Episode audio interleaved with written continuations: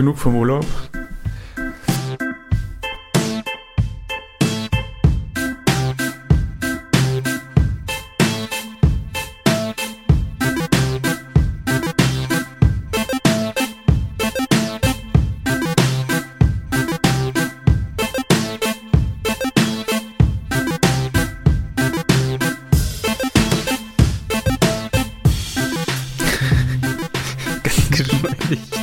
Nachdem wir jetzt, ich weiß gar nicht, wie viele Wochen nichts gemacht haben. Einige auf jeden Fall. Die letzte Folge war am 4.8., also trotz naja, Versprechung. Ja. Aber es ist nur ein Monat, ne? Tatsächlich. Äh, ja, nee, aber etwas mehr. Kommt mir tatsächlich länger vor. Mir auch, ehrlich gesagt.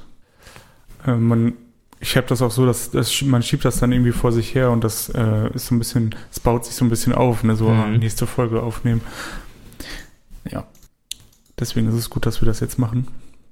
Ja, dann haben wir das, dann ist es raus. genau. Die, die, Folge ausgetrieben. ja. Ja, die Idee war ja so, ähm, mal drei nicht, unsere Top 3 nicht HTTP-Libraries vorzustellen. Genau. Weil wir uns ja jetzt schon häufiger mit eher so HTTP-lastigen Sachen, Frameworks und sowas beschäftigt haben, haben wir mal gedacht, kann man auch mal was anderes vorstellen, was man vielleicht nebenbei oder abseits von dem HTTP-Zeugs benutzt. Wobei das bei mir tatsächlich mehr so nebenbei, also inklusive dann ist, aber naja, man kann es auch für nicht-HTTP-Sachen benutzen.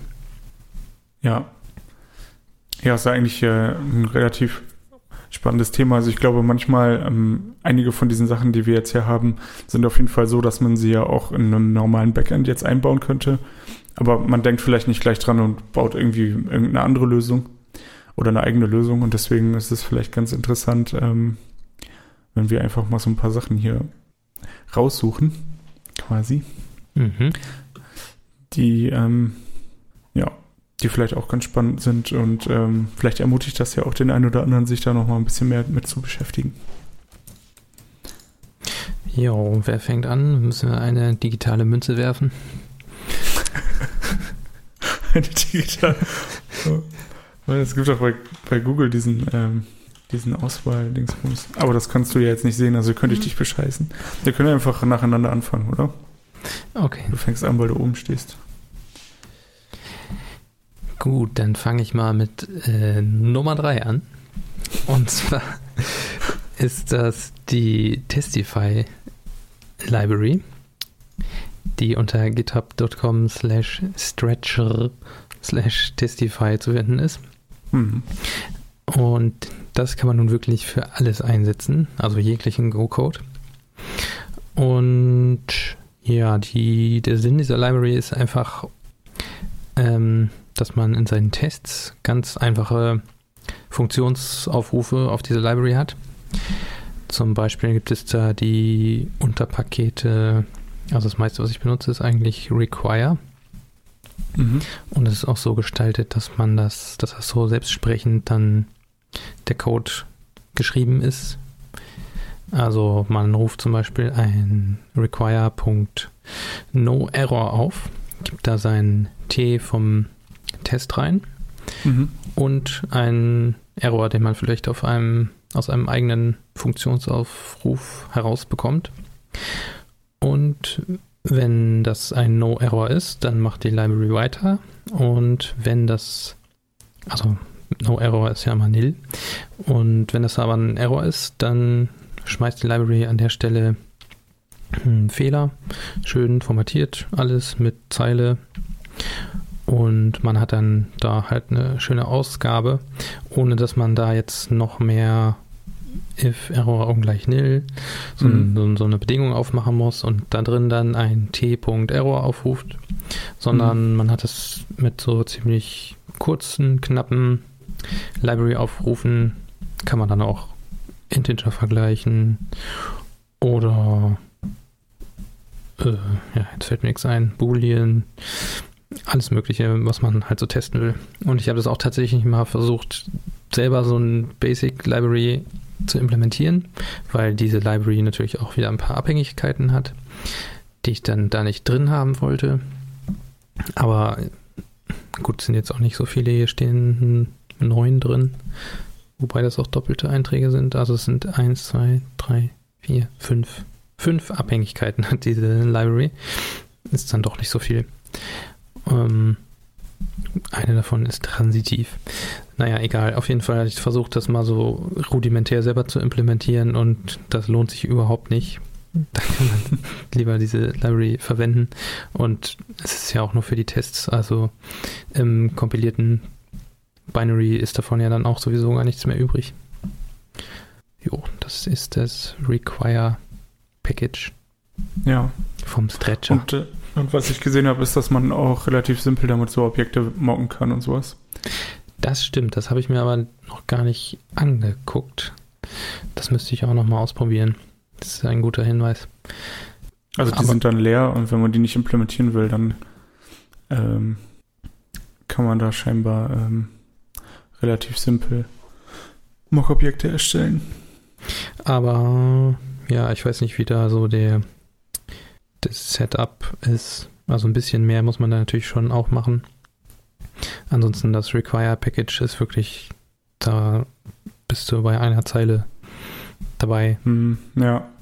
ja, das ist das Gute, ne? Ja, bei so Mock-Sachen, die implementiere ich ja sowieso meistens schon selber, weil ich, wenn ich mit Interfaces arbeite, mhm. dass ich irgendwo, ich mache die eigentlich immer als erstes fast, um dann schon irgendwelche Dependencies erfüllen zu können. Ah, okay. Wenn ich dann noch keine richtige Implementierung habe, dann nehme ich einfach meinen Mock und dann, ja, das, das lockt dann einfach nur irgendwas oder, keine Ahnung, macht nichts. okay. Ja, aber das ist ja, das ist ja auf jeden Fall interessant. Ähm ich habe das auch irgendwo schon mal gesehen, das hat ja auch relativ viele Stars schon auf GitHub. Ja, das ist ziemlich, ziemlich verbreitet. Ja, in den, in den größeren Packages ist das auch immer drin für die Tests, glaube ich. Oder habe ich zumindest jetzt schon ein, zwei Mal gesehen. Ähm, ja, es hat auch einige Con ja. Contributor. Ähm, oh ja. 130, ja. Ja. Das ist mal ein ganz guter Indikator, ne? Und wenn das viele Contributor sind und auch so ein ganz guter Star-Amount, sage ich mal, dann, äh, dann wird das auf jeden Fall auch weitergeführt und man kann es auch bedenkenlos einsetzen. Auf jeden Fall, ja.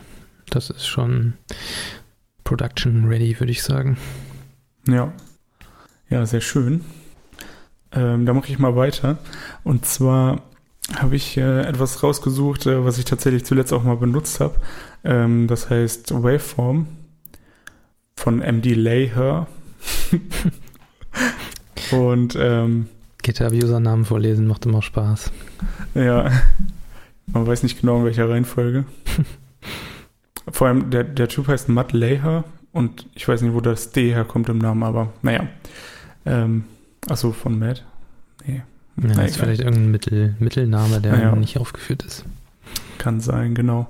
Ähm, das ist ganz cool. Damit kann man äh, Waveforms und FLAC-Audio-Files sozusagen als ähm, Waveform rendern. Und äh, du hast da ganz viele verschiedene Darstellungsmöglichkeiten. Im Prinzip gibt es da jetzt gar nicht so viel zu, zu sagen, weil das so ein Command-Line-Tool ist im Prinzip. Mhm. Ähm, aber ähm, ja, man kann halt, ähm, man kann das als äh, Dings hier, ähm, genau, als, als Waveform, als PNG abspeichern ähm, und dann halt einfach ähm, auch mit verschiedenen Designs. Und äh, wir haben das tatsächlich eingebunden in einem Projekt äh, vor ein paar Wochen mal, mhm. weil wir das da gebraucht haben. So als ähm, wenn man jetzt irgendwie einen Chat hat und man will eine Dings, ähm, eine Sprachnachricht mit einbauen, dann kann man halt sowas benutzen, ja. um die Waveform einfach zu rendern und dann hast du es auf dem Server. Mhm. Das geht super schnell, das ist ganz klein, das Ding und ja, keine Ahnung, ich fand es irgendwie cool und ähm, das, ich war total glücklich, dass ich das gefunden habe, weil sonst hätte man das ja irgendwie selber machen müssen. Mhm. Keine Ahnung, wie komplex das ist. Ich habe mir die Library auch gar nicht angeschaut, aber. Aber man kann das auch als externe Library benutzen dann. Ähm, Oder habt ihr das? Das weiß ich ehrlich gesagt nicht. Ich habe das Binary auf dem Server. Ah, okay. Ähm, aber vermutlich. Das sieht auch nicht nach viel Code aus. Das sind ja irgendwie nur hier, keine Ahnung, 5, 6, 7 Dateien. Mhm. Wahrscheinlich kann man das auch relativ schnell dann einbauen in seinen eigenen Kram. Ja, ich, wie es aussieht, ja. hat er da so, ein, so eine Generate-Funktion. Ja. Also da steigt man, glaube ich, schon durch. Paar Options hat und dann anschaut. kann man das wahrscheinlich auch als Library einbinden. Genau. Ja, das sieht auf jeden Fall ganz nett aus. Erinnert mich so ein bisschen auch an das Soundcloud. Mhm, stimmt, ähm, ja. Die haben ja auch immer so große Waveforms. Das stimmt, das aber die haben so einzelne Balken, ne? Ja, kann man das, das sind ja im Prinzip sind das auch Balken, oder? Kann man das noch anpassen, wie das hm. genau aussieht? Also wir haben hier diese Inside-Out genommen mit den Punkten. Mhm. Ähm, theoretisch kannst du das Bild natürlich noch weiter bearbeiten. Ne? Ich weiß, wie gesagt, also ich habe mich nur mit dieser Bibliothek auseinandergesetzt. Ja. Die hat genau das gemacht, was wir wollten und äh, ich fand es jetzt einfach nur interessant, das hier mal reinzuhauen. Ja, generell so Visualisierungssachen finde ich auch immer ganz interessant. Gibt ja auch Libraries, die zum Beispiel dann ganz schnell so einen QR-Code generieren. Ja. Auch nicht unbedingt als PNG, sondern im Terminal. Ah, okay, ja. Das finde ich auch ganz witzig. Ja. Ja, das ist eigentlich ein kurzes Ding. ich übergebe das Wort zurück. Meine zweite ist von Peter Bergen und die heißt einfach nur FF. Ja. Und das steht für Flex First.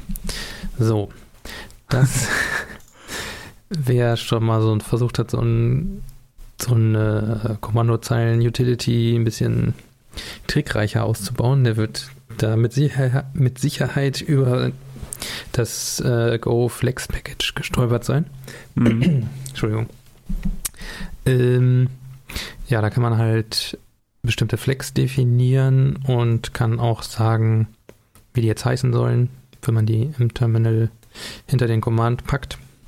Also soll es nur ein minus D sein oder soll es ein minus Debug sein? und welcher Datentyp das ist. Also Debug wäre dann zum Beispiel ein Bool oder mhm. äh, Listen Address ist ähm, Localhost Doppelpunkt 8080, sowas. Ein ja. String. Und ähm, ja, man definiert da halt so ein Flag-Set erstmal mit seinen ganzen Flags. Und dann, was das FF-Package von dem lieben Peter macht, das kann sowohl die Flex aus dem aus den OS-Arguments sozusagen rauslesen, das, was man eintippt im Terminal, als auch aus einem Config-File und auch aus dem Environment. Ah, okay. Ähm, ja, man kann da so einen Config-File-Parser mit angeben und ein Environment-Prefix. Und dann werden diese ganzen Flags, die ja hm, normale äh, Namen auch haben, so wie Debug, werden dann auch aus dem Environment zum Beispiel ausgelesen. Also my-program-debug würde dann auf das Debug-Flag, äh, ja, würde damit ausgelesen werden. Und ja, das finde ich echt super praktisch, weil du kannst so zum schnellen Starten von irgendwas kannst du sowohl die Flex benutzen, als auch für Docker-Container. Da kann man ja auch dann mal Environment-Variablen benutzen, wenn man ja. irgendwas Geschertes hat. Ähm, ja, man ist da halt sehr flexibel und man kann es auch mischen. Aber Flex First nimmt natürlich die Flex als erstes.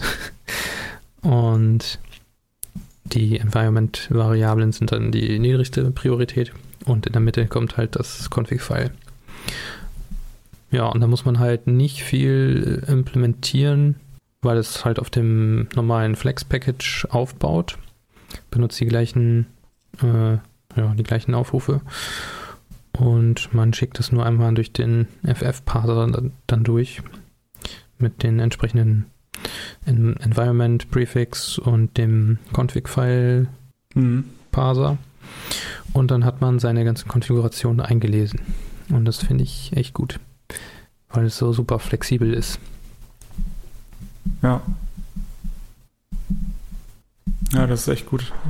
Ich habe äh, in dem Zusammenhang, ähm, na gut, jetzt habe ich ja Urlaub, aber in den Wochen äh, vor dem Urlaub habe ich relativ viel so Bash-Skripte geschrieben für Deployments und keine Ahnung, so, so Krempel, den man halt sonst irgendwie andauernd wieder machen würde. Äh, zum Beispiel, keine Ahnung, Datenbank-Backup ziehen und so. Hm.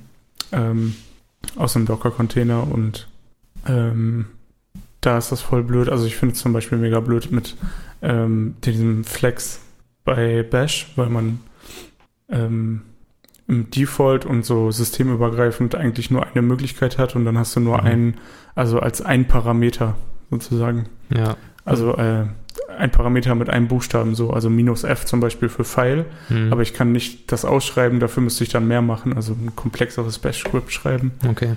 Mhm. Ähm, und genau, und ähm, dann in dem Zusammenhang habe ich dann äh, auch angefangen, mal so ein Ding mit Go zu machen, weil es theoretisch ja genauso gut funktioniert und das Flex-Package halt richtig geil ist und dieses FF-Package könnte da eigentlich noch ein bisschen vereinfachen, glaube ich. Und vor allem, was dann ja gut ist, dass du sozusagen so ein generisches Tool baust für verschiedene Sachen und dann hast du, legst du eine Konfiguration daneben ab. Also genau, das ist eine Datei und das Executable, das kannst du immer in irgendeinen Production-Ordner hauen, auf die, keine Ahnung, wohin du es haben willst. Ja. Und dann kannst du es einfach ausführen, ohne es zu parametrisieren. Ne? Das ist mhm. echt ziemlich cool. Und was auch nicht zu unterschätzen ist, was man immer wiederholen muss bei Flex, da gibt man ja meistens noch einen Hilfestring mit an. Mhm. Und sowas hast du ja bei äh, einer JSON-Config-Datei nicht und bei Umgebungsvariablen hast du es auch nicht, dass da irgendwo erklärt ist, was dieses Flag oder diese Konfiguration jetzt macht. Stimmt, ja. Und das ist eigentlich immer so das Hauptargument für Flex, dass die ja. gut dokumentiert sind. Oder zumindest sind sie dokumentiert. Ob sie jetzt gut dokumentiert sind, das muss man dann sehen, aber ähm, irgendwas wird der Entwickler da schon bei einem Hilfestring eingegeben haben. Und automatisch kriegst du ja auch, wenn du es mit minus H aufrufst, kriegst du ja alle Konfigurationsoptionen. Ja. Ja, das ist schon ziemlich gut, da ist echt ein Vorteil. Stimmt. Und es ist halt nicht komplexer. Also ich finde es heutzutage nicht mehr, würde es mich jetzt zum Beispiel nicht mehr stören, ähm, ein Go-Binary daneben abzulegen statt einem Bash-Script. Das kann ich zwar nicht so schnell bearbeiten, ähm, aber eigentlich ist es ja auch gut, wenn ich irgendein Tool auf einem Production-System ablege, dass da nicht jeder drin rumfummelt, sondern falls ja. was dran gemacht wird, dass es dann am Git ist und mhm. ich es kompiliere und dann wieder draufpacke, dann habe ich zumindest denselben Stand, weil das läuft ja sonst irgendwie auch manchmal auseinander oder so. Dann hast du auf dem einen Server ist das irgendwie so und auf dem ja. anderen so und dann hast du tausend Sachen zu maintain. Ja. Ja, das stimmt. Dann passt man hier nochmal da eine Zeile an. Genau. Ja. Es ja, hat nicht geklappt die, und äh, ja. genau, ja. Das ist dann, ähm, also deswegen finde ich es gar nicht mehr schlimm und mit diesem, äh, mit dem neuen Go 1.13 ist das ja auch ähm, kleiner geworden, das Binary. Ein bisschen. Stimmt, das haben wir gar nicht erwähnt jetzt, ne? Nee, aber können wir ja jetzt. Ähm, Dann damit sei es hier erwähnt, Go 1.13 ist released. genau. Jetzt updaten. Ja, hat ein paar ganz coole Neuerungen und ich glaube, in der Community wurde es auch ziemlich lange schon erwartet. Ne? Also ich habe zufällig tatsächlich mit Leuten gesprochen, die Go benutzen und sich schon sehr lange auf diesen Release freuen. Echt? Äh, vor allem, weil das Binary halt kleiner wird und ah. ähm, Error, Error, also es wurde irgendwie so ein Error-Wrapping hinzugefügt. Mhm. Ehrlich gesagt habe ich mir das noch nicht durchgelesen. Hast du da mehr? Ja, ich habe mir das mal reingetan. Ähm, ist jetzt gar nicht so kompliziert. Du kannst halt einen Error wrappen. Das kannst du sogar mit dem FUMT-Package machen, also hm. fmt.errorf. Ja. Und dann gibt es ein neues, einen neuen Platzhalter %w. Und dann kannst du halt, ähm, ja, was beschreiben und dann halt noch den mit w den anderen Error anhängen. Und dann kannst du das mit dem Errors Package versuchen wieder zu unwrappen. Das geht dann halt hm, mit der okay. Funktion unwrap. Und dann gibt es noch zwei andere Funktionen. Also bei unwrap kriegst du dann den darunterliegenden Fehler raus. Ich glaube, das ist also der nächste darunterliegende, wie so eine Matroschka-Puppe. Hm. Dass du sozusagen den äußersten Layer abschälst. Und der Error da drin kann ja auch wieder gerappt sein. Ja. Und da müsstest du dann auch nochmal Unwrap aufrufen. Und wenn bei dem Unwrap nil rauskommt, dann ist es kein gerappter Error mehr.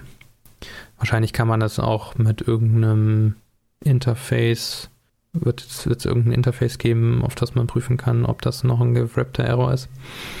Auf jeden Fall gibt es noch ähm, einen S-Aufruf, also S wie ähm, wie wie.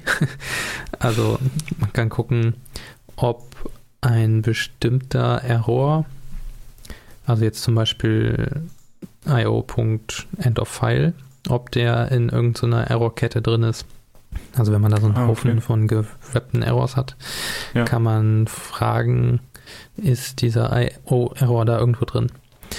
Und dann gibt es noch ein is, also ja, der vergleicht einfach nur is Error IO EOF das gleiche wie, keine Ahnung, mein eigener File-Error. Ja. Und ja, das hat einfach ein sehr kleines, ganz sehr kleine API-Oberfläche, dieses Package. Das ist in dem Errors-Package jetzt mit drin. Ja. ja, so sieht es aus. Ich keine Garantie, dass das jetzt alles richtig war, aber es sieht so aus. Achso, ja, errors.new gab es ja vorher auch schon. Von daher, ja, am einfachsten ist halt mit dem FMT-Package ein Error mhm. zu rappen. Und äh, alles weitere muss man sich dann in den Docs angucken, die wir auch nochmal verlinken. Genau. Okay. Dann mache ich nochmal weiter mit was, äh, ja, etwas, was hier so ein bisschen komplett rausfällt. Ähm, ich hatte das, glaube ich, in der Rust-Folge schon mal gesagt, dass mh, mm, ja, ich immer wieder auch ein bisschen mit so Game Engines und so rum probiere. äh, tatsächlich eher so hobbymäßig oder keine Ahnung, ab und zu mal abends eine Stunde. Und ähm, letztens habe ich ähm, eine 2D-Game Engine gesucht und bin dann auf eByton gestoßen. Ähm, verlinken wir natürlich in der Beschreibung. Und ähm, das ist ziemlich cool. Damit ähm, kann man halt sehr, sehr einfach einfach 2D-Spiele erstellen. Die sind dann komplett cross-Plattform, also äh, Windows, macOS, Linux, Android, iOS sogar tatsächlich auch. Und ähm, ja, auch noch so ein paar experimentelle Sachen wie Goofer.js und WebAssembly. Wobei Goofer.js steht jetzt hier gar nicht mehr als experimental. Ähm, der wechselt dann, der kann, glaube ich, Go-Code zu JavaScript hm. umwandeln. Ne? Ähm, genau, das habe ich aber nicht benutzt. Ich habe die App dann sozusagen für Android oder ich habe es einmal für Android kompiliert, das hat auch gut funktioniert. Mhm. Und ähm, genau, und das, das Schöne ist halt irgendwie, dass man alles schon einmal fertig hat. Also man kann ähm, Texte rendern, was immer irgendwie ein bisschen aufwendig ist sonst unter Umständen, weil man irgendwie da mit irgendwelchen Sprites rummachen muss oder so, aber das kann die Library halt so. Okay. Ähm, man kann Audio einbinden und man hat direkt so einen Input-Wrapper äh, sozusagen, mit dem du verschiedene Input-Möglichkeiten einbauen kannst, also Pfeiltasten und gleichzeitig zum Beispiel swipen. Ähm, alles über ein Interface sozusagen, was ziemlich nice ist. Mhm. Und überhaupt halt relativ nice, dass es jetzt irgendwie Cross-Plattform ist. Ähm, welche Technologie da jetzt genau hintersteckt, weiß ich ehrlich gesagt nicht. Ähm, aber ja, wie gesagt, ich habe es einfach mal benutzt. Die äh, Doku davon ist auch ziemlich gut. Das ist dann ebyten.org. Und da findet man relativ viel. Da gibt es auch Examples, einige, ähm, die dann auch im Web funktionieren und ähm, die man auch lokal dann quasi ausprobieren kann. Also du hast immer Code dabei. Und ähm, das finde ich eigentlich ganz cool. Du hast quasi ähm, ja, so ein ganz leichtgewichtiges Ding, wenn du was nicht mit JavaScript machen willst, sondern irgendwie so ein natives Fenster haben willst, dann ähm, aber nicht irgendwie was Komplexes mit C oder C oder so ein Krempel machen willst und auch kein Java benutzen willst, dann ist das eigentlich eine gute Alternative für so 2D-Sachen, für so einen einfachen Kram. Und ähm, ja, interessant ist halt auch noch, dass es da auch noch weiterentwickelt wird. Also es ist noch gar nicht fertig. Es fehlen gerade bei den grafischen Sachen einige Sachen, einige ähm, Libraries oder sind noch irgendwie äh, in der Entwicklung. Äh, also irgendwie grafische Filter und Offscreen-Rendering.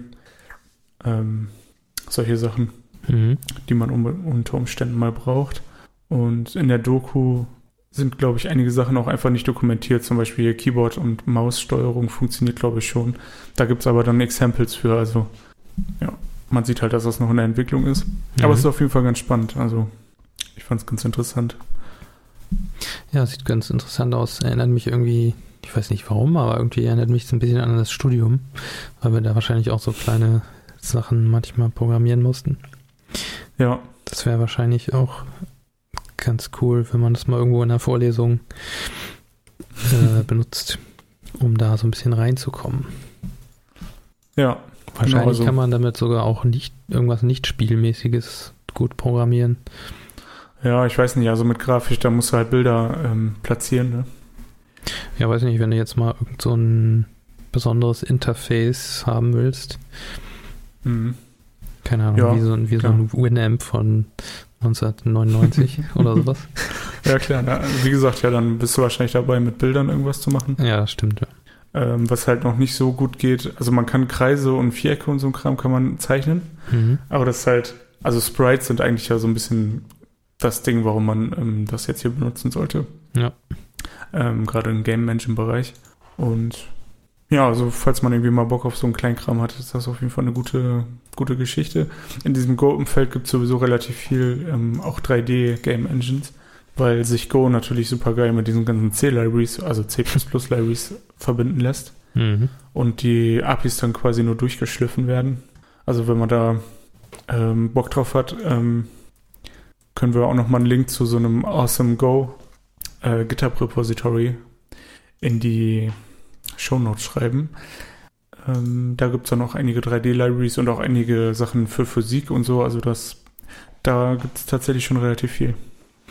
Ja, interessant, dass das da auch so in die Richtung jetzt mittlerweile geht. Ja, hätte ich auch ehrlich gesagt nicht gedacht, aber ja, auf jeden Fall ja, ganz nett. Sehr schick. Dann mache ich wohl mal mit meinem mit meiner Nummer 1 weiter. Die Nummer 1. Und es ist etwas eigentlich Langweiliges. Und zwar eine Datenbank. ja, also eigentlich ein Key Value Store. Ja.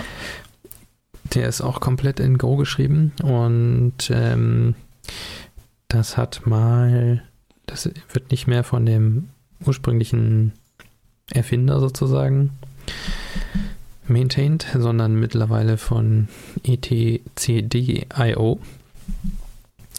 Ähm, und es ist der Key Value Store Be Bold. Mhm. Ja, der ist eigentlich so relativ straightforward. Du kannst ein Bucket anlegen und hast einen Key, einen String und da kannst du Bytes rein ablegen. Und dann kannst du das Ganze auch wieder da rausholen. Erstaunlich.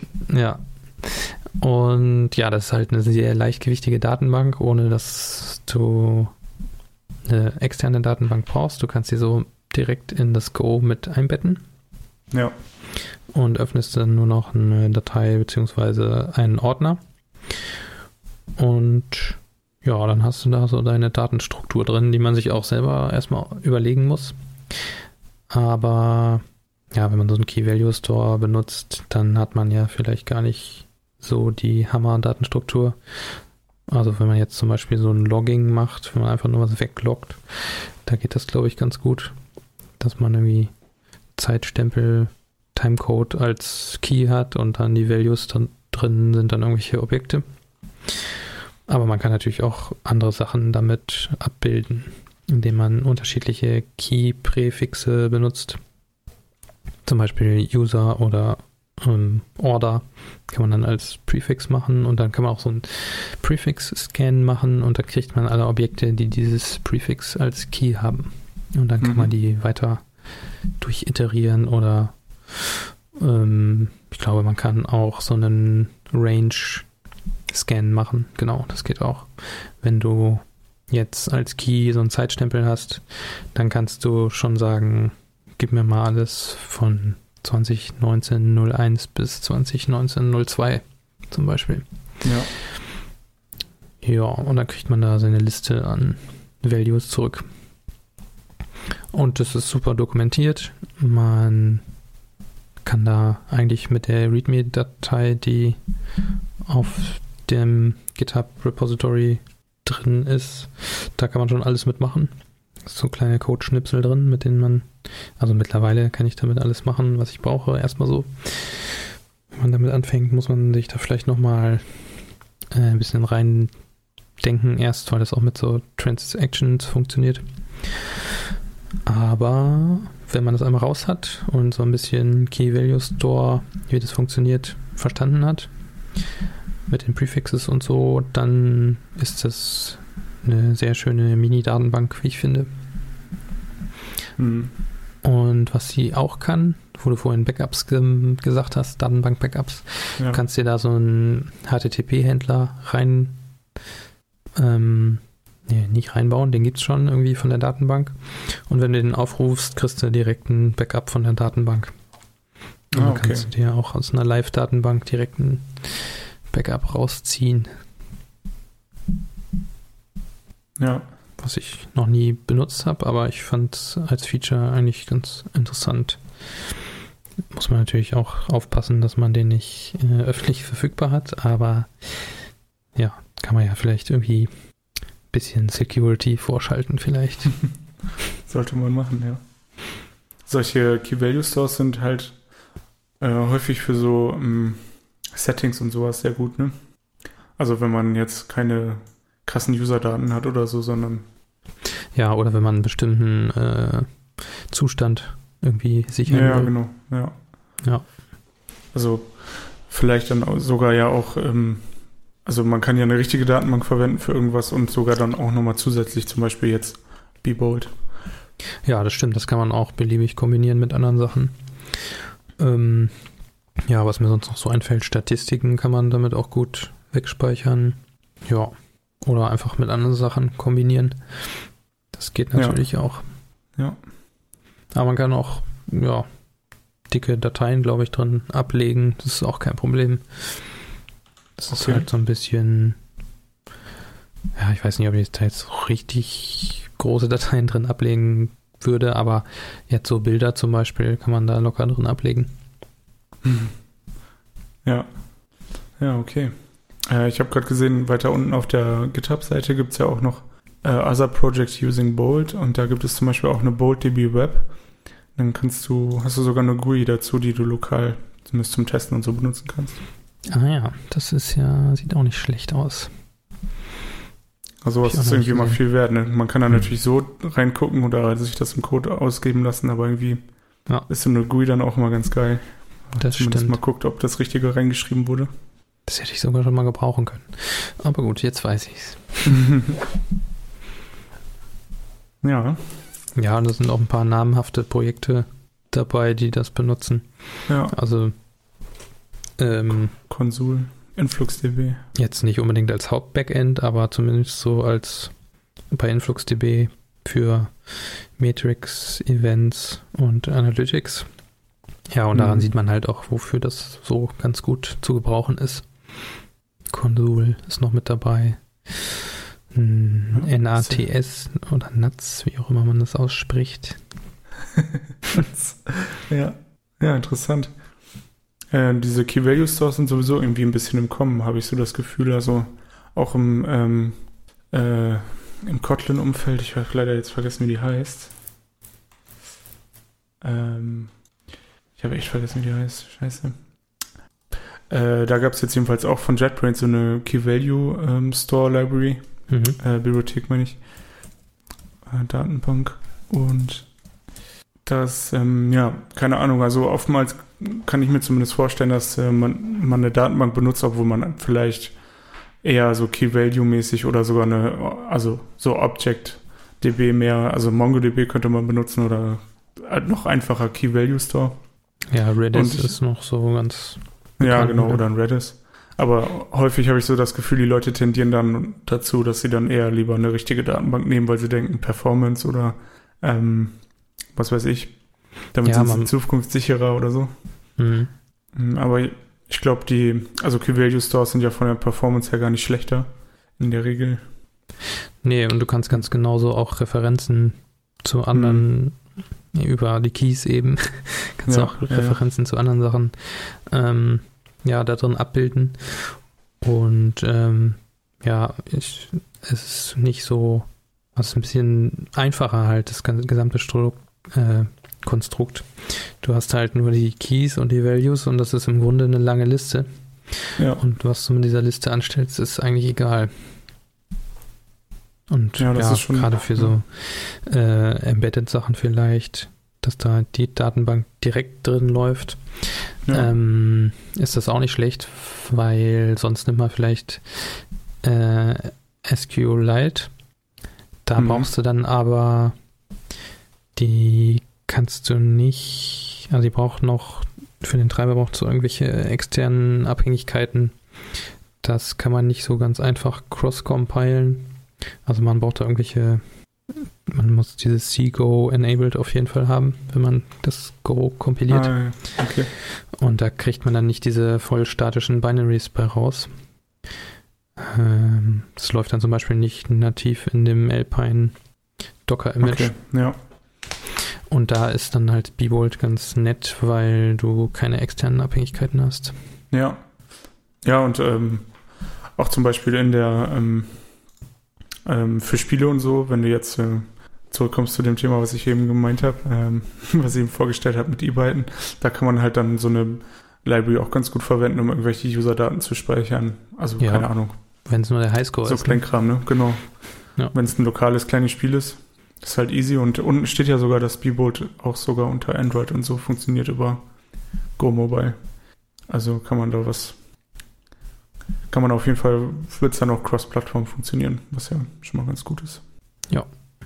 Und hat, also die hat in der Go-Mod sind null externe Projekte, das ist wirklich nur das Bebold an sich. Also es ist ja schon nicht schlecht. Ja. Sehr schön. Ähm, dann kommen wir zu meinem letzten. Das ist äh, wieder nicht so spannend wie eine Datenbank. Ähm, die Larry heißt Bild, also Bild wie Deutsch Bild. Und ähm, ja, wie der Name eigentlich schon sagt, äh, man kann damit Bilder manipulieren. mhm. Und ähm, ja, das ist halt super einfach. Also, ähm, keine Ahnung, normalerweise ähm, sind solche Aufrufe relativ komplex oder man muss irgendwie mehrere Sachen machen, aber hier kannst du halt super einfach das Bild reinlesen. Ähm, man hat so Standard-Modifikationen ähm, für das Bild, wie das Bild, also den, ähm, die Farben invertieren. Mhm. Äh, man kann das Bild resizen, man kann es rotieren. Ähm, da gibt es auch extra so ein Adjust-Package noch. Mhm. Und äh, kannst zum Beispiel heller und dunkler machen und so ein Kram. Kontrast verändern. Und ähm, man kann aber halt auch äh, richtig die Farben verändern und äh, so ähm, ja, komplexere Effekte sozusagen machen. Und ähm, die Library hilft dir halt dabei, das Bild einzulesen und dann ist es super einfach, weil du einfach äh, auch so Vordergrund- und Hintergrundbilder miteinander multiplizieren kannst. Mhm. Äh, ohne so alle möglichen Photoshop-Blend-Modes sind da auch mit ja, dabei, ne? Ja, ich weiß jetzt nicht, ob es alle sind, aber es sind auf jeden Fall viele. Ja, so die ähm, Standard Multiply, genau. Overlay, Subtract, sowas. Genau. Das ist schon ganz cool gemacht und ja, und halt auch so Zwischenstufen für Blurring oder so, falls man jetzt mal irgendwie ein Backend hat, was ein, was erstmal ein Bild in einer kleinen Qualität raus, rausgibt. Dann könnte man zum Beispiel erstmal ein geblurrtes Bild raus, äh, rausschicken, was halt sehr klein ist. Und äh, danach sozusagen das große, um ein Lazy Loading zu machen. So mhm. wie das zum Beispiel auf Medium ist oder so. Ähm, und über diese Library ist sowas halt super einfach zu, hinzubekommen. Man kann das, ähm, man kann das Bild dann auch wieder als Datei ablegen. Also man hat alle möglichen ähm, Funktionen halt gleich mit drin, ohne dass man da irgendwie noch extra Code schreiben muss. Und ja, man kann sich sogar ein Histogramm noch ausdrucken lassen, sehe ich gerade. Ja, das ist echt, eigentlich kann man da so einen Photoshop-Web-Client mitbauen, ne? Ja. Ja, genau. Aber man kann sogar GIFs erstellen. ja, also man kann äh, super viel damit machen. So weit runtergescrollt war ich noch nie. Und ja, ich habe das auch benutzt zuletzt und fand es mega einfach. Also Kennt man vielleicht sonst so nice. im PHP-Bereich von Image Magic, ne? Wie Stimmt, das Ding ja. heißt. Ja. Das ist ja auch so eine bekannte Library, die man dann ganz gerne mal irgendwo verwendet. Genau. Ja. Jo. Also, mehr gibt es dazu eigentlich nicht zu sagen. Super einfach zu benutzen. Ähm, das ganze Ding gibt es, glaube ich, auch als Binary. Also, man kann es als Library und als Binary benutzen. Mhm. Was ja auch nochmal irgendwie ganz gut ist. Falls ja. man das in andere Projekte einbauen will, das irgendwie nativ anschwören will. Das Gute das daran ist ja auch immer, dass man, wenn das, das als äh, Binary gibt, dann sieht man, kann man direkt im Code nachgucken, wie die ganzen Aufrufe benutzt werden. Hm, stimmt. Wobei das hier bei der Library jetzt auch nicht so aufwendig ist. ja, also ich finde die Doku hier auch relativ gut. Es ist alles eigentlich beschrieben, was man machen muss. Ja, ist auch super gut maintained. Ja. Ist ja. nicht irgendwie veraltet oder so. Ja, sieht echt gut aus. Nö. Und dafür, dass die relativ neu ist, ähm, hat sie auch schon echt viele Stars. 2600. Mhm. Und die Library ist, glaube ich, von 2019. Also. Oh. Oder wurde 2019 angefangen. Also ist relativ frisch. Ah, nee, 2018. Na gut. Ja, bevor ich hier dumm, dummes Zeug erzähle. Ja. Ist ganz nett. Auf jeden also, Fall für so einen Kram.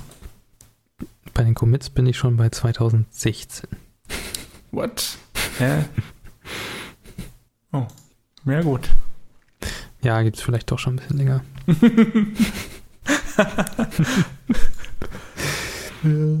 okay. Aber irgendwie, also in meinen Fokus ist sie jetzt zuletzt gekommen. Ja. Ja. Ja, das dauert ja mal erst, bis das äh, reift, so eine Library und dann auch die Runden macht und für gut befunden wird. Tatsächlich, ja. Ich frage mich oft, äh, diese Libraries werden ja, also ich kann mir kaum vorstellen, dass das wirklich so ein Open Source Projekt, also einfach so ein Spaßprojekt von jemandem ist.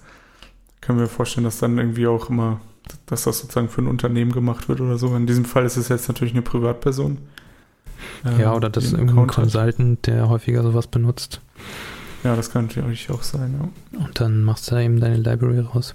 Da fällt mir ein, ich habe am Wochenende meinen ersten Go-Linter gebastelt. Und zwar findet der ähm, Assignments auf Felder in Funktionen, die keinen Pointer-Receiver haben. Okay.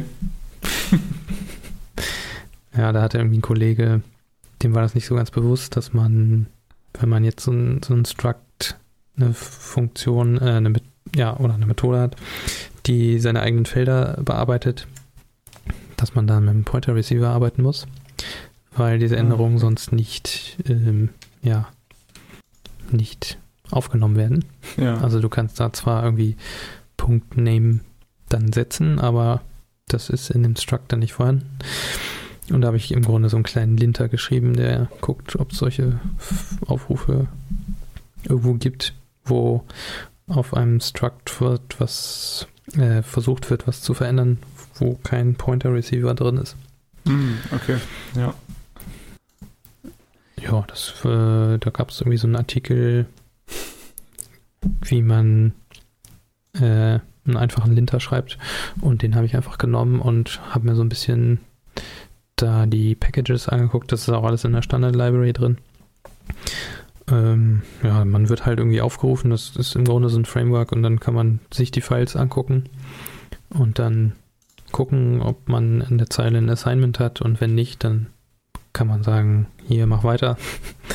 Und wenn man so ein Assignment gefunden hat, dann kann man es noch weiter analysieren, ja. was jetzt auf der linken Seite steht und ja, da muss man sich noch merken, ist man in einer Funktion gerade drin und so. Aber das ist, war gar nicht so kompliziert. Werde ich demnächst auch nochmal auf GitHub packen. Da habe ich jetzt noch keinen Link für. Sehr gut. Jo. Jo. Du hast noch einen Bonus, habe ich gesehen. Ah ja, ich habe noch einen Bonus. Weil, weil es ist ja so, wir wollten ja drei machen oder du hast vorgeschlagen, wir machen drei und dann ja, vier ist, vier, ne? vier ist irgendwie eine komische Zahl, deswegen ist es ein Bonus.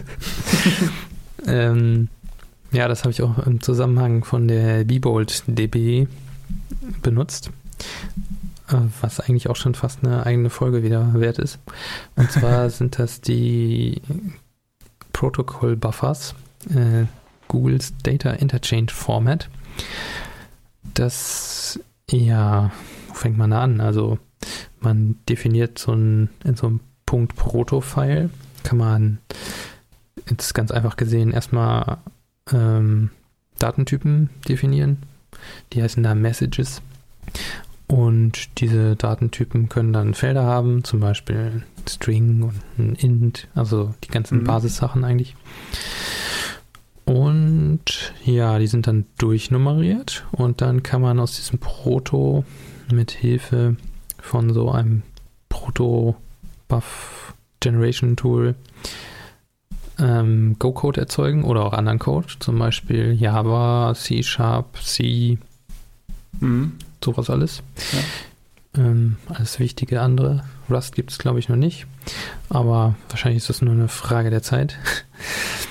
Mhm. ähm, ja. ja, und dann hat man halt diesen generierten Code und da sind dann halt ganz normal die Go-Structs drin. Und dann gibt es einen, ein Encoding das Protobuf, den Protobuf-Encoder, den ruft man im Grunde genauso auf wie in JSON. Also man sagt proto.marshall und dann das Struct da rein.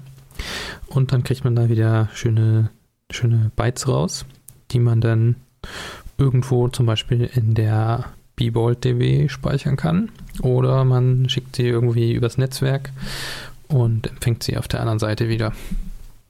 Und der, das Witzige daran ist, man kann dadurch, dass die einzelnen Felder in den Objekten durchnummeriert sind, kann man da welche hinzufügen oder welche wieder rausnehmen. Solange man die Nummerierung beibehält, ist das dem Proto egal und dadurch ist man äh, ja sozusagen auch rückwärtskompatibel.